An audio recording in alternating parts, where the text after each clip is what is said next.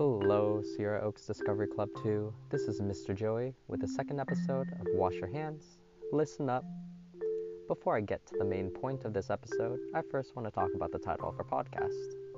The title is a play on a phrase I usually say to my students as they enter the classroom Wash your hands, grab snack.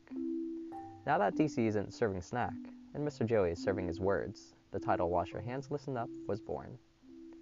Now that we aren't at school, I want to remind you all to continue to wash your hands thoroughly, especially when you come from outside, use the bathroom, and also before and after eating.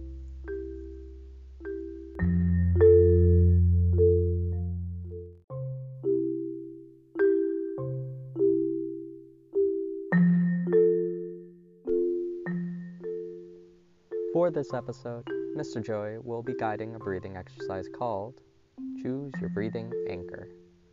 This exercise is for all ages and can be done either standing, sitting, or lying down. If you're ever having feelings that make you feel bad, like anger, sadness, or feeling afraid, try to remember this exercise I'm about to guide.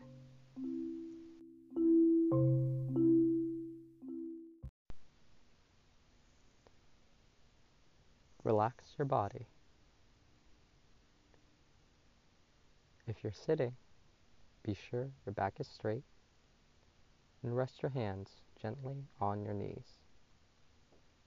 You can close your eyes if you're, com- if you're comfortable doing so.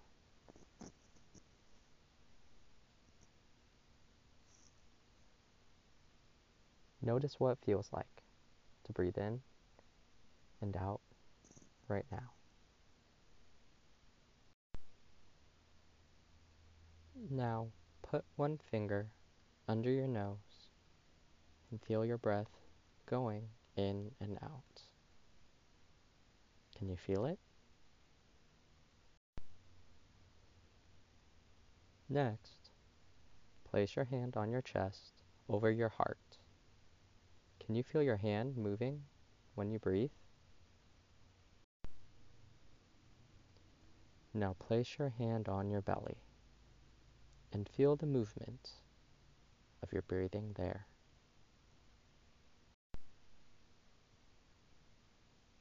If sitting, put your hands back on your knees and breathe naturally.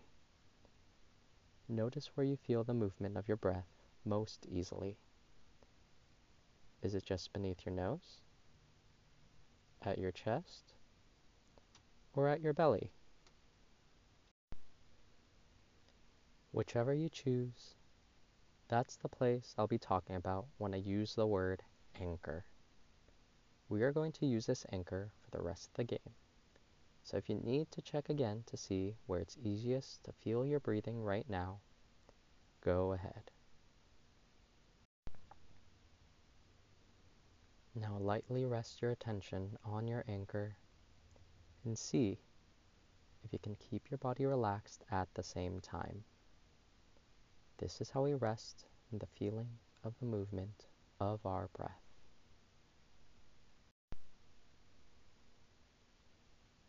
Great. Let's try this for a few more breaths together.